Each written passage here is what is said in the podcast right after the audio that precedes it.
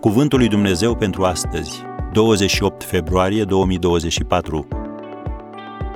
Tu cum te dezvolți? Cine își iubește viața o va pierde și cine își urăște viața în lumea aceasta o va păstra pentru viața veșnică. Ioan doisprezece, versetul douăzeci și cinci. Astăzi vom vorbi despre încă două domenii în care Dumnezeu dorește să te dezvolți și să înflorești. unu. Relațiile tale. Din punct de vedere relațional, sinele tău care suferă este deseori tulburat. Îți lipsește disciplina în ceea ce spui și uneori recurgi la sarcasm, bârfă, lingușeală.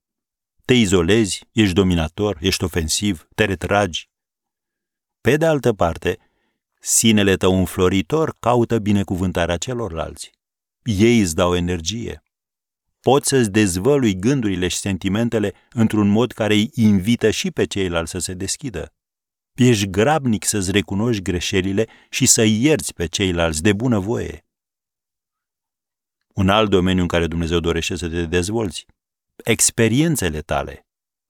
Dumnezeu te crește pentru că dorește să te folosească în planul său de a-i răscumpăra pe oameni. De aceea vei vedea că îți va schimba experiențele. Sinele tău înfloritor are dorința de a contribui.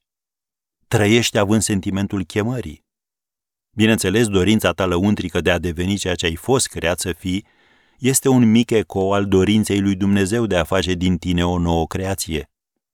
Rabinii au numit lucrul acesta Tikkun Olam, a repara lumea.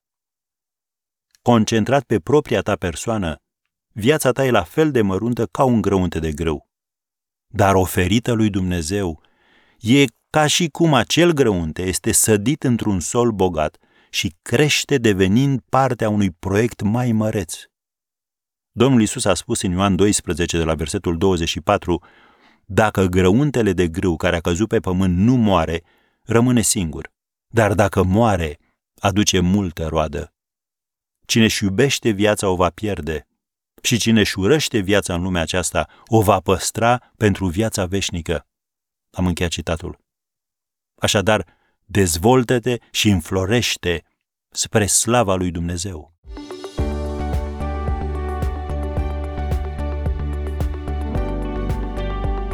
Ați ascultat Cuvântul lui Dumnezeu pentru astăzi, rubrica realizată în colaborare cu Fundația S R România.